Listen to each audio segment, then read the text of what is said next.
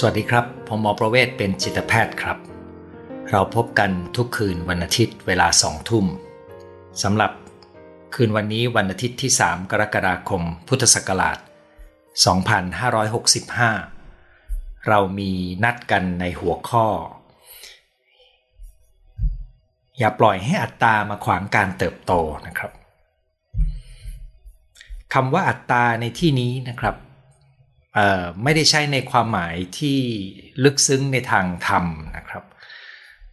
ที่ในทางธรรมจะพูดถึงอัตตา ในความหมายที่ความมีตัวตนซึ่งเป็นมิจฉาทิฏฐิอย่างหนึ่ง ในการทำให้เกิดการยึดมั่นถือมั่นนะครับ แล้วก็เป้าหมายอีกหนึ่งของทางพุทธศาสนาก็คือให้มีการละ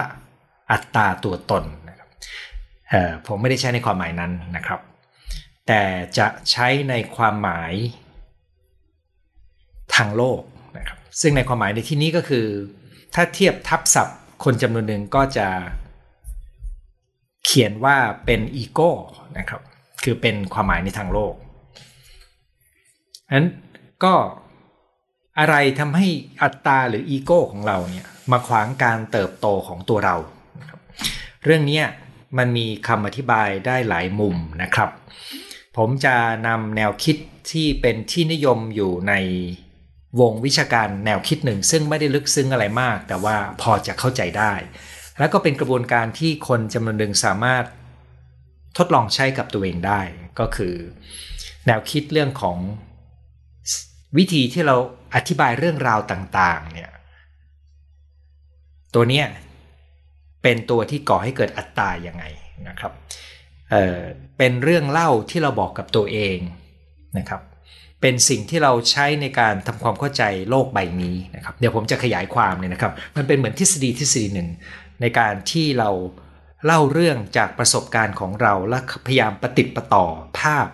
เพื่อทำความเข้าใจชีวิตของตัวเองดังนั้นก่อนที่เราจะเข้าเรื่องนะครับ ผมขออนุญาตย้อนกลับไปเมื่อสัปดาห์ที่แล้วหน่อยหนึ่งว่า สัปดาห์ที่แล้วนี่เราได้คุยกันถึงการสร้างความหวัง ซึ่งมีขั้นตอนหนึ่งก็คือเราเราต้องมีเป้าหมายนะครับ แล้วก็ได้คุยกันว่าเป้าหมายที่ดีมันควรจะเป็นเป้าหมายที่ เราอยากจะไปถึงอะไรที่มีคุณค่าในชีวิตของเราเนี่ยนะครับ สิ่งที่มีคุณค่าในชีวิตของเราคืออะไร แล้วเราค่อยดูว่าเราจะไปถึงตรงนั้นได้ยังไงนะครับ เวลาที่เรามีเป้าหมายในสิ่งที่มีคุณค่าเนี่ย มันจะรู้สึกเหมือนมีพลังในการอยากเดินไปสู่สิ่งนั้นนะครับแต่ว่าครั้งที่แล้วก็ได้เตือนไว้ด้วยนะครับว่า ในคนที่มีสภาวะเครียดเรื้อรังเนี่ยแนวโน้มจากความเครียดที่ส่งผลต่อระบบชีวภาพการทำงานของสมองเนี่ย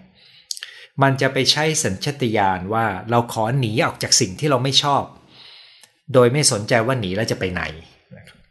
ซึ่งนั่นก็เป็นจุดเริ่มต้นของการที่หลายครั้งเราแก้ปัญหาเรื่องหนึ่งไปสร้างปัญหาเรื่องใหม่ เพราะเราไม่ชัดว่าเราแก้ไขปัญหาแล้วเราต้องการ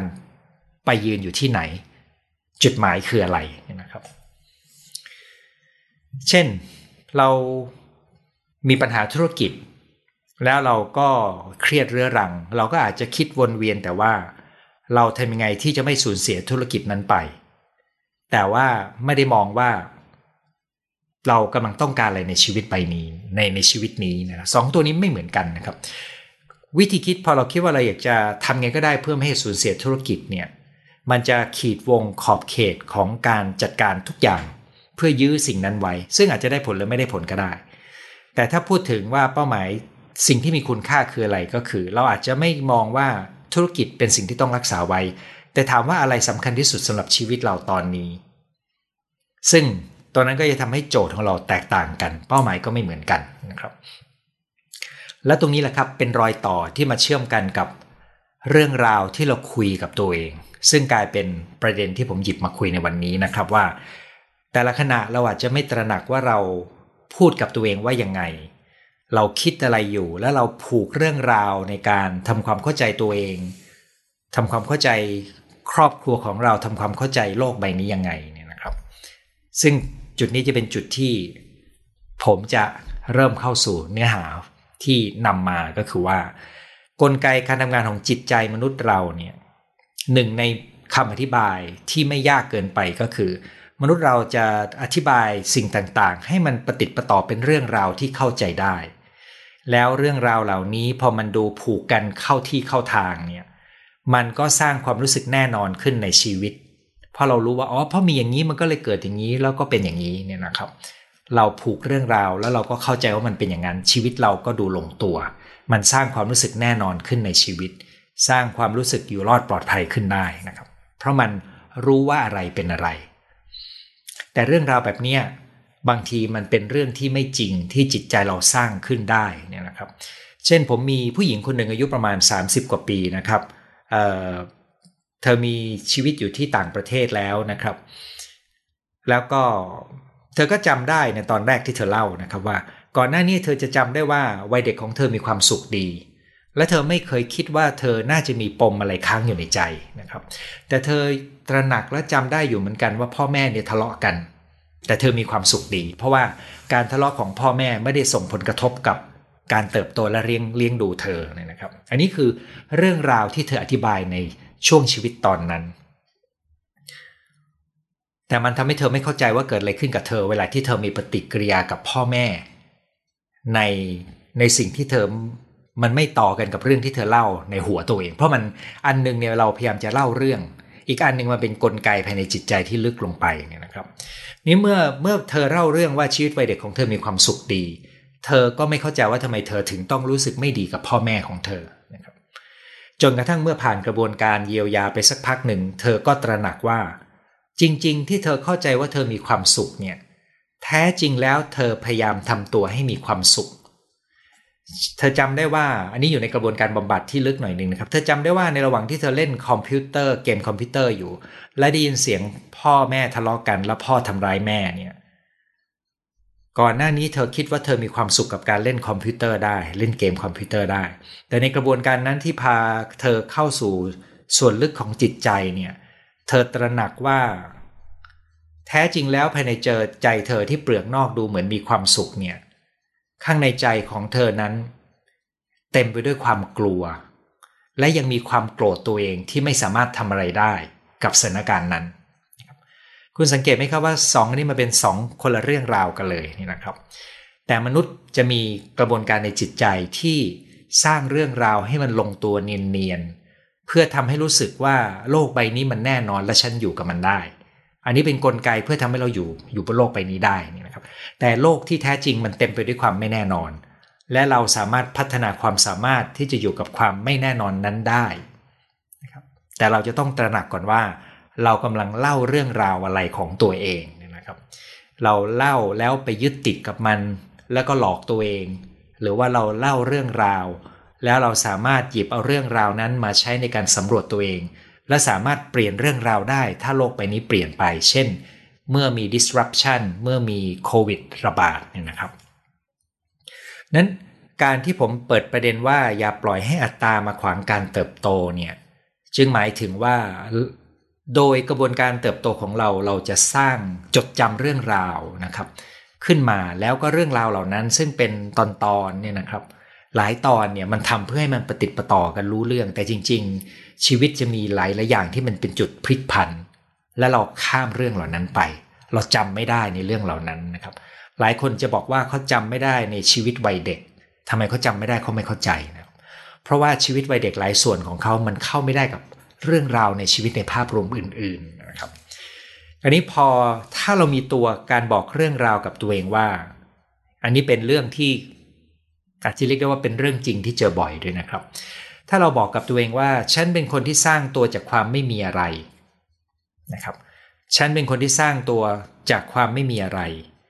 สามารถสร้างธุรกิจขึ้นมาได้ สามารถหาเลี้ยงครอบครัวได้ ลูกๆของฉันเติบโตได้ดี เพราะความพยายามของฉัน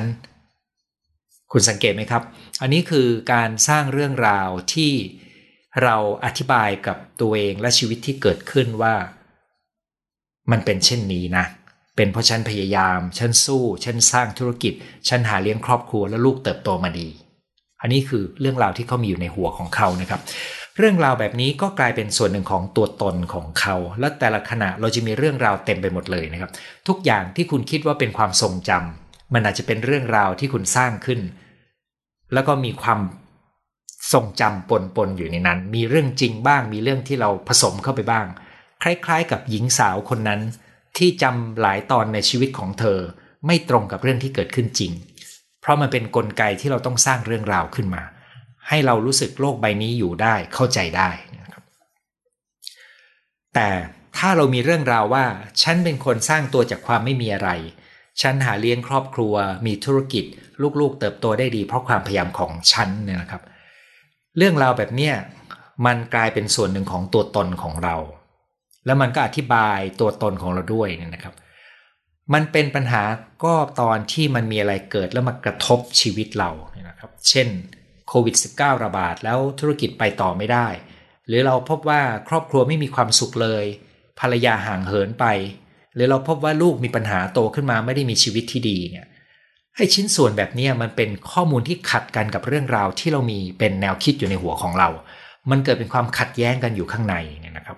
ซึ่งเรื่องบางเรื่องมันจะสั่นสะเทือนกับเรื่องราว ซึ่งเป็นความเชื่อของเรานะครับว่า โอ้ฉันเป็นคนสู้จนกระทั่งชีวิตประสบความสำเร็จเลี้ยงลูกได้ แต่วันหนึ่งเอาธุรกิจไปไม่ได้แล้วแปลว่าอะไร เรื่องทั้งหมดที่เราสร้างไว้มันพังทลายเนี่ยนะครับนั้นยิ่งเรายึดติดกับเรื่องราวที่เราสร้างขึ้นข้างในใจมากเท่าไหร่ แล้วไม่ยอมมองโลกความเป็นจริงเนี่ยเราก็จะยิ่งยึดติดกับความเชื่อเหล่านั้น แล้วเราก็จะยึดติดกับทุกอย่างที่เกี่ยวข้องไป เช่น เราก็จะพยายามต้องยื้อธุรกิจไว้ เพราะเรามองว่าธุรกิจคือสัญลักษณ์ของการต่อสู้ ความพยายามของฉันที่เริ่มต้นจากความไม่มีอะไร และเป็นความสำเร็จที่ฉันภาคภูมิใจ พอเป็นเช่นนี้ก็แปลว่า เรื่องที่เกิดขึ้นเช่นโควิด -19 ทำให้เกิดมีปัญหาธุรกิจ ซึ่งเจอเยอะมากนะครับในทุกประเทศทั่วโลกรวมถึงประเทศไทยเนี่ยมันก็กระทบชีวิตเขาในลึกเข้าไปในตัวตน ความรู้สึกมีคุณค่า แล้วมันก็ลบล้างเรื่องราวที่เขาเคยใช้ในการดำเนินชีวิต ว่าฉันคือนักธุรกิจที่สร้างเนื้อสร้างตัวขึ้นมา ในวันที่ธุรกิจไม่มีแล้วต้องล้มลง ฉันคือใครนะครับ ซึ่งตรงนี้ก็เลยทำให้เรายึดติดและพยายามจะยื้อกับเเรื่องราว ในกรณีนี้ก็คือ เขาก็จะพยายามใช้พลังงานในการรักษาธุรกิจของเขาไว้ เพราะเขาติดอยู่ในเรื่องราวในนั้น แต่เรารู้ดีนะครับว่าเมื่อไหร่ก็ตามที่เรายึดติดเช่นนี้ โดยไม่ดูความเป็นจริงเนี่ย สิ่งที่เราทำอาจจะทำให้ปัญหายุ่งยากซับซ้อนมากขึ้น อาจจะก่อให้เกิดปัญหาความสัมพันธ์ในบ้านได้ อาจจะเกิดปัญหาอะไรได้อีกหลายอย่างนะครับ เช่น เราไม่สามารถที่จะศัพท์ภาษาอังกฤษเรียกว่า cut loss ก็ได้นะเราไม่สามารถตัดใจที่จะทิ้งธุรกิจเพื่อเอาครอบครัวให้อยู่รอด ตรงนี้ก็แปลว่า การจัดลำดับความสำคัญของเราเสียไป เพราะเรื่องราวที่เราผูกไว้ในใจ สิ่งที่เราสร้างขึ้นในใจมาผูกกับความภูมิใจของเรา กลายเป็นอุปสรรค เพราะมันผูกกับอีโก้ของเรานะครับ กลายเป็นอุปสรรคกับการที่เราจะเข้าใจและเติบโตในสถานการณ์นั้นนะครับ แล้วเราจะทํำยังไง ถ้าไม่ได้ทำจิตบำบัดที่ลงลึกจนกระทั่งรู้ว่าเรื่องราวที่เราเล่ากับตัวเองมันเป็นเรื่องหลอกผสมอยู่เนี่ยนะครับ ก็มีคำแนะนำง่าย ๆสำหรับท่านเอาไปลองใช้ดูเนี่ยนะครับ ซึ่งคำแนะนำง่าย ๆ นี้มันก็อยู่ในระดับ how to อยู่เหมือนกันนะครับ แต่เป็น how to ที่ข้อหลังๆเนี่ย มันมีความลึกแล้วก็จะยากจะง่ายขึ้นอยู่กับว่า เรื่องราวที่ท่านเล่ากับตัวเองมันลึกแล้วก็หลอกตัวเองมากแค่ไหนนะครับเอาละครับมาลองฟังดูคำแนะนำต่อไปนี้นะครับคำแนะนำที่1นนะครับ ในความเป็นจริงก็คือชีวิตคนเรามันไม่ได้เดินเป็นเส้นตรงว่า โอเค เราวัยเด็ก เราเรียนหนังสือ จบด่านที่ 1 ออกมาทำงานเข้าด่านที่ 2 มีความสำเร็จในงาน มีครอบครัว มีโลกแล้วเป็นด่านด่านไป มันไม่ได้เรียงลำดับหนึ่งลำดับสองลำดับสามว่าผ่านด่านหนึ่งสองสามไปเป็นลำดับ มันไม่ได้เดินเป็นเส้นตรงแบบนั้นนะครับ มันมีการขึ้นลงมันมีการสลับ เช่นทำงาน ตกงาน แต่งงานอย่าร้าง มีลูก แล้วก็ต้องเลี้ยงลูกคนเดียว เสร็จแล้วก็ไปแต่งงานใหม่ ไปเรียนใหม่เพื่อจะได้ทำงานนะครับ โลกตอนนี้ มันไม่ได้เดินตรงๆแบบสมัยโบราณ ซึ่งค่อนข้างจะสม่ำเสมอไม่ได้เปลี่ยนแปลงเร็ว แต่โลกตอนนี้มันเปลี่ยนเร็วมากทำให้ความเชื่อหลายอย่างที่เราสร้างเรื่องราวแล้วมันลงตัวได้เนี่ยปัจจุบันมันจะถูกท้าทายจากการเปลี่ยนแปลงที่รวดเร็ว เต็มไปด้วยสิ่งที่ภาษาอังกฤษเรียกว่า disruptions นะครับ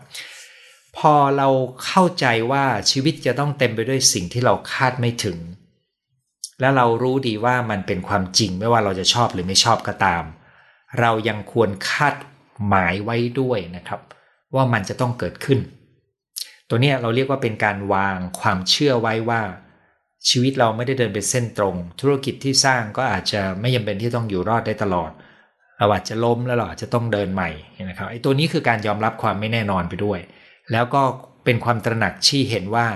ชีวิตไม่ได้เดินเป็นด่านหนึ่งด่านสองด่านสามด่านสี่แล้วก็จบนะครับมันไม่เป็นอย่างนั้น อันนี้คือข้อคิดข้อแรกนะครับ ข้อคิดข้อที่2นะครับเป็นผลของการศึกษาชิ้นหนึ่งในต่างประเทศ ที่บ่งบอกว่าอันนี้เรารู้กันทุกคนนะครับ ชีวิตเต็มไปด้วยเรื่องราวของความเปลี่ยนแปลงนะครับมีงานวิจัยชิ้นง่าย ๆ ที่เป็นการสัมภาษณ์คนนะครับเก็บข้อมูลในหลาย ๆ เมือง ในประเทศหนึ่งในทางตะวันตกนะครับก็เพราะว่าชีวิตของคนเราจะมีจังหวะการเปลี่ยนแปลงได้เยอะมาก โดยเฉลี่ยมีจุดเปลี่ยนแปลงอยู่ 52 ครั้งนะครับผมไม่รู้เขาได้ตัวเลขนี้มาได้ยังไง แต่คงการสัมภาษณ์คงไล่ไปแบบ ละเอียดมาก เพราะเขาทำการวิจัยเชิงสังคมศาสตร์นะครับ ซึ่งการเปลี่ยนแปลง 52 ครั้งนี่มันมีทั้งเล็กและใหญ่ แล้วเขาก็พบว่าโดยเฉลี่ยแล้วคนเราจะมีการเปลี่ยนแปลงใหญ่ ๆ ประมาณ 3-5 ครั้งนะครับ คุณไม่จำเป็นต้องเชื่อจำตัวเลขนี้ก็ได้นะครับ แล้วแต่ละครั้งกว่าเราจะปรับตัวได้ อาจจะต้องใช้เวลาถึง 5 ปีนะครับ ซึ่งแปลว่าชีวิตเราจะเต็มไปด้วยการเปลี่ยนแปลงละในยุคปัจจุบัน กว่าที่เราจะเข้าสู่สภาวะที่ลงตัวครั้งใหม่เนี่ย ตัวอย่างของการแพร่ระบาดโควิด -19 ก็เป็นตัวอย่างที่ทำให้เห็นถึงเรื่องเรื่องเดียวที่กระทบชีวิตคนจำนวนมาก เรื่องนี้จริง ๆ นักวิทยาศาสตร์ทำนายไว้แล้วว่ามันจะเกิดขึ้น เขาไม่ได้ทำนายว่าจะเกิดเป็นโควิด -19 นะครับ เขาแค่ทำนายว่าจะเกิดไวรัสตัวใหม่ที่มีการแพร่ระบาดรุนแรงได้นะครับ แต่ไม่มีใครดำเนินการนะครับ แต่มันก็ย้อนกลับไปในประเด็นที่ว่า การเปลี่ยนแปลงเยอะและครั้งใหญ่ จะเกิดขึ้นในทุกๆคน และเกิดขึ้นหลายครั้งด้วยนะครับนี่คือข้อ2นะครับข้อ3นะครับเวลาที่เราเจอการเปลี่ยนแปลงเนี่ยเราต้องตระหนักว่า ความสามารถในการจัดการความเปลี่ยนแปลงเนี่ยเป็นทักษะอย่างหนึ่งนะครับเป็นทักษะอย่างหนึ่ง ซึ่งมีคำแนะนำในการฝึกปรือฝีมือตัวเองในการเผชิญกับการเปลี่ยนแปลงอยู่ 5 วิธี ซึ่งอันนี้คือเนื้อที่จะเป็นในทางแนวทางปฏิบัติเพิ่มเติม แต่อย่างที่บอกนะครับหลายหัวข้อนี้จะต้องไปเชื่อมต่อกับไลฟ์ตอนอื่นๆนะครับ ท่านฟังถ้าท่านฟังประจำท่านจะรู้ว่าตอนนี้ไปต่อกับอะไรนะครับ ข้อแรกก็คือในเวลาที่เราพบกับการเปลี่ยนแปลงเนี่ยเราจะเจอด่านอยู่ 3 ขั้นตอนนะครับเขาบอกว่าไม่มีขั้นตอน แต่ตรงนี้มีด่านมี 3 ขั้นตอน แน่นอนนะครับสขั้นตอนนี้ไม่ได้แปลว่า ผ่านอะไรแล้วมันจะผ่านไปอย่างนั้นนะครับมันไม่ได้แปลว่าจบ 1 2 3 แล้วก็จบเนี่ยนะครับแต่ 3 ขั้นตอนนี้ง่าย ๆ แบบนี้เลยนะครับ หนึ่งก็คือเราจะต้องสามารถเผชิญกับความสูญเสีย ที่เราจะต้องกล่าวคำอำลากับชีวิตในแบบเดิมพูดง่ายๆ เราต้องยอมรับความสูญเสียนั้น เราถึงจะสามารถเปลี่ยนแปลงได้ แต่คนจำนวนมากไม่ยอมรับความสูญเสีย เพราะเพราะเขาผูกชีวิตไว้กับเรื่องราวที่เขาจดจำไว้นะครับ แล้วทำให้เขาไม่สามารถเผชิญกับการเปลี่ยนแปลงได้แบบลื่นไหล นั้นถ้าเราเผชิญเราตระหนักว่าในการเปลี่ยนแปลงที่เรากำลังเผชิญอยู่นี้ เราต้องยอมรับความจริงแล้วก็อยู่กับความรู้สึกสูญเสียเป็นนะครับสามารถจัดการอารมณ์ความรู้สึกที่เกี่ยวข้องกับความสูญเสียนั้นได้ ซึ่งเดี๋ยวเราจะลงรายละเอียดนะครับสองก็คือพอผ่านความการยอมรับความรู้สึกสูญเสีย มันจะมีช่วงเวลาที่เรารู้สึกสับสนวุ่นวาย เพราะว่าในช่วงเวลานั้นเรายังงง เรายังไม่รู้ว่าเราจะไปทางไหนดี เรายังค้นหาเป้าหมายใหม่ไม่เจอนะครับ เราจึงสับสนวุ่นวาย ความสับสนวุ่นวายใจเป็นเรื่องปกติที่จะต้องเกิดขึ้น แต่คนจำนวนมากไม่ชอบ ไม่ชอบแล้วเขาทำยังไง เขาย้อนกลับไปเกาะของเก่าไว้ก่อน ซึ่งก็คือเรื่องราวและวิถีชีวิตเดิมของเขา แต่การจะเดินหน้าต่อได้เราต้องผ่านด่านของความสับสนวุ่นวาย จนกว่าเราจะค้นพบเป้าหมายและรูปแบบชีวิตที่ลงตัวนะครับ ไอ้ขั้นตอนนี้เนี่ยเป็นเรื่องที่เราเคยคุยกันนะครับ แล้วก็ความเข้าใจนี้ก็แปลว่า ท่านจะต้องตระหนักว่าเมื่อมีอะไรบางอย่างเกิดขึ้นในชีวิต มันมีความสูญเสียบางอย่างอยู่ในนั้น ท่านจะต้องยอมปล่อยของเก่า ให้ผ่านไป ไม่ว่าจะเป็นธุรกิจอาชีพการงาน วัตถุสิ่งของเครื่องใช้ เช่นบ้าน รถยนต์ ซึ่งแน่นอนนะครับ มันเต็มไปด้วยความทรงจำ และเป็นความสูญเสียที่กระแทกมาที่เรื่องราวหรือตัวตนของเรานะครับแต่เราต้องผ่านนั้นนั้นให้ได้ เราจะเจอกับความสับสนวุ่นวายจนกระทั่งเราค้นพบเป้าหมายได้ นั่นจึงจะเป็นการผ่านด่าน 3 ขั้นตอน แต่แน่นอนมันแกว่งไปมาได้นะครับอันนี้คือสิ่งที่เป็นคำแนะนำข้อที่ 1คำแนะนำข้อที่ 2 คือ ต้องฝึกยอมรับอารมณ์ต่างๆ ที่เกิดขึ้นในกระบวนการนี้นะครับ ซึ่งการยอมรับอารมณ์ต่างๆ นี้เนี่ยพบว่ามีอารมณ์อยู่ 3 อารมณ์ที่เจอบ่อย 3 ความรู้สึกนะครับหนึ่งก็คือความกลัว กลัวอะไรแน่นอนเลยนะครับ มันกำลังอยู่กับความไม่แน่นอน มันมีความกังวลมันมีความกลัวหลากหลายได้เลยนะครับ กลัวเสียหน้า กลัวเสียชื่อเสียง กลัวว่าชีวิตจะไปได้รอดไหม เราจะอยู่ได้ไหมในวัยเกษียณเงินที่เก็บไว้ไม่มี ลูกจะกินอะไรเดือนหน้า อันนี้คือความกลัวความกังวลนะครับอารมณ์ที่สองที่เจอก็คือความเศร้า ซึ่งอารมณ์เศร้านี้มันก็เกิดจากผลของความสูญเสียที่เกิดขึ้น เป็นความเศร้า แล้วก็3ก็คือความละอายนะครับความอายเช่น เวลาที่เราต้องไปขอความช่วยเหลือ ต้องไปกู้เงิน ต้องยอมรับว่าธุรกิจเราล้มเหลว ออายที่จะต้องไปขอความช่วยเหลือคนอื่น แล้วยอมรับไปบอกเรื่องราวให้คนอื่นรับรู้ ความสามารถในการเข้าใจอารมณ์ตัวเองและยอมรับอารมณ์ตัวเอง พร้อมกับจัดการอารมณ์ตัวเองได้ในด่าน การเดินทาง เพื่อเผชิญกับการเปลี่ยนแปลง จึงเป็นแกนกลางของของชุดทักษะที่จะต้องมี ความเข้าใจอารมณ์และการจัดการอารมณ์ในช่วงการเปลี่ยนแปลงจึงประกอบไปด้วยส่วนของการ ยอมรับความสูญเสีย อยู่กับความสับสนวุ่นวาย ความกลัวความเศร้า ความละอาย แล้วก็การค้นหาเป้าหมายใหม่ คุณรู้สึกไหมครับว่าด่านที่ต้องผ่านมันเยอะเหมือนกันนะครับ นั่นเป็นเหตุที่คนส่วนใหญ่กลับไปยึดติดกับสิ่งที่เขามีอยู่เดิม ตัวตนเรื่องราวที่เขาเคยบอกกับตัวเองว่า ฉันคือคนที่สร้างครอบครัว ด้วยการสร้างธุรกิจจากความไม่มีอะไรเลย 3. นะครับให้ฝึกนิสัยในการทดลองสิ่งใหม่นะครับ ซึ่งแน่นอนหลักการสำคัญของการจะทดลองสิ่งใหม่ก็คือเราต้องยอมวางสิ่งเก่าลงนะครับแต่ถ้าท่านมีนิสัยชอบลองของใหม่อยู่เรื่อยๆ ในระดับที่เหมาะสมนะครับ ท่านจะพบว่าเวลาที่ท่านเจอการเปลี่ยนแปลงท่านจะไปได้ง่ายขึ้น แต่ถ้าท่านมีรูปแบบของการใช้ชีวิตมีนิสัยมีวิถีชีวิตที่อยู่ในแบบเดิมมาก ๆ ไม่เปลี่ยนแปลงอะไรเลยเนี่ย ตรงนี้ท่านจะไม่ชินกับการทดลองสิ่งใหม่นะครับนั้นการสร้างนิสัยในการทดลองสิ่งใหม่ แล้วก็วางของเก่าที่ไม่เหมาะแล้วกับวัยของเรากับสถานการณ์ชีวิตของเราลงเนี่ยตรงนี้จะเป็นการฝึกในการลองของใหม่ 3 ข้อแล้วนะครับ ข้อที่ 4 ครับ เราต้องต้องยอมรับนะครับว่าในเวลาที่ผงเข้าตาตัวเองนะครับ บางทีเราอาจจะไม่มีคำตอบที่ดีสำหรับ การแก้ปัญหาของเราดังนั้นคำแนะนำข้อที่ 4 ก็คือ เวลาที่เราเจอกับการเปลี่ยนแปลงเนี่ยขอให้เรายอมรับในการไปหา ปัญญาหรือข้อคิดดีๆ จากคนอื่น ในที่นี้ไม่ได้แปลว่าเราไม่มีนะครับ แต่แปลว่าเรากำลังต้องการระดม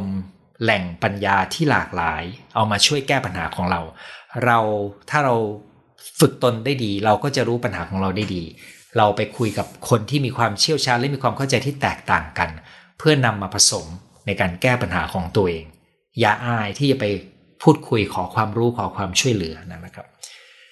แต่คนเราจำนวนหนึ่งเวลาที่มีปัญหาชีวิตเนี่ยเขากลับจะไม่อยากไปบอกปัญหาให้กับคนอื่น โดยเฉพาะถ้าเขาเป็นผู้ชาย โดยเฉพาะถ้าเขามีความสำเร็จมาก่อน แล้วก็และเขาภูมิใจกับความสำเร็จนั้น อันนั้นก็จะทำให้เขาไม่ยอมเปิดตัวไป ขอความช่วยเหลือกับคนอื่น ซึ่งก็จะทำให้เขายิ่งโดดเดี่ยวแล้วก็แยกตัวนะครับ ไม่อยากให้คนอื่นรู้ แต่กระบวนการพูดคุย กระบวนการแบ่งปัน กระบวนการสอบถามข้อคิดเนี่ยมันเป็นประโยชน์หลายอย่างมากครับ หลักๆมีอยู่สองเรื่องแน่ๆเลยก็คือหนึ่งเราจะได้แง่คิดและมุมมองที่แตกต่างจากบุมที่เราเห็นปัญหานั้นสองมันเป็นพื้นที่ที่จะช่วยเราในการจัดการอารมณ์นะครับ แต่ในสองเรื่องนี้บางทีไม่ได้มาจากคนคนเดียวกันนะครับ เช่น บางทีเราไปปรึกษาผู้รู้เนี่ยผู้รู้อาจจะมีความรู้ที่เราต้องการอาจจะปากไม่ดีนะครับ แต่เราก็ต้องยอมเพราะเราอยากได้ความรู้ของเขา แต่มันจะมีบางคนที่เป็นคนที่รับฟังแล้วก็คุยได้ เพื่อนบางคนก็รับฟังได้ดี แต่อาจจะไม่ได้มีความรู้มาก เราก็ต้องรู้ว่าเราไปคุยเนี่ยเราต้องการข้อมูลต้องการข้อคิดอะไร ต้องการความเชี่ยวชาญด้านไหนนะครับกับเราต้องการพื้นที่เพื่อเราจะได้จัดการอารมณ์ของตัวเอง การพูดคุยไม่แยกตัว จึงเป็นส่วนหนึ่งที่ทำให้เราไม่ต้องเผชิญปัญหาการเปลี่ยนแปลง โดยลำพังนะครับ แล้วมันมีประโยชน์ข้ออื่นอีกไหมนะครับ ในการไปคุยกับคนอื่น ผมคิดว่าประโยชน์ข้ออื่นที่สำคัญอีกข้อหนึ่งก็คือ มันฝึกลดอัตราของเราลงได้นะครับ มันทำให้เราฝึกที่จะยอมรับแล้วก็ฝึกที่จะขอความช่วยเหลือ ในเวลาที่เราต้องการความช่วยเหลือครับ ซึ่งตัวนี้มันก็คือการลดอัตราตัวเองลง อันนี้คือคำแนะนำข้อที่4นะครับคำแนะนำข้อที่5นะครับสำหรับการเผชิญการเปลี่ยนแปลงก็คือ ท่านต้องตระหนักว่าเรื่องราวต่างๆนะครับกลับไปที่เรื่องเล่าที่เราบอกกับตัวเองนะครับเเรื่องราวต่างๆ ที่ท่านบอกกับตัวเองเนี่ยมันแต่งใหม่ได้นะครับ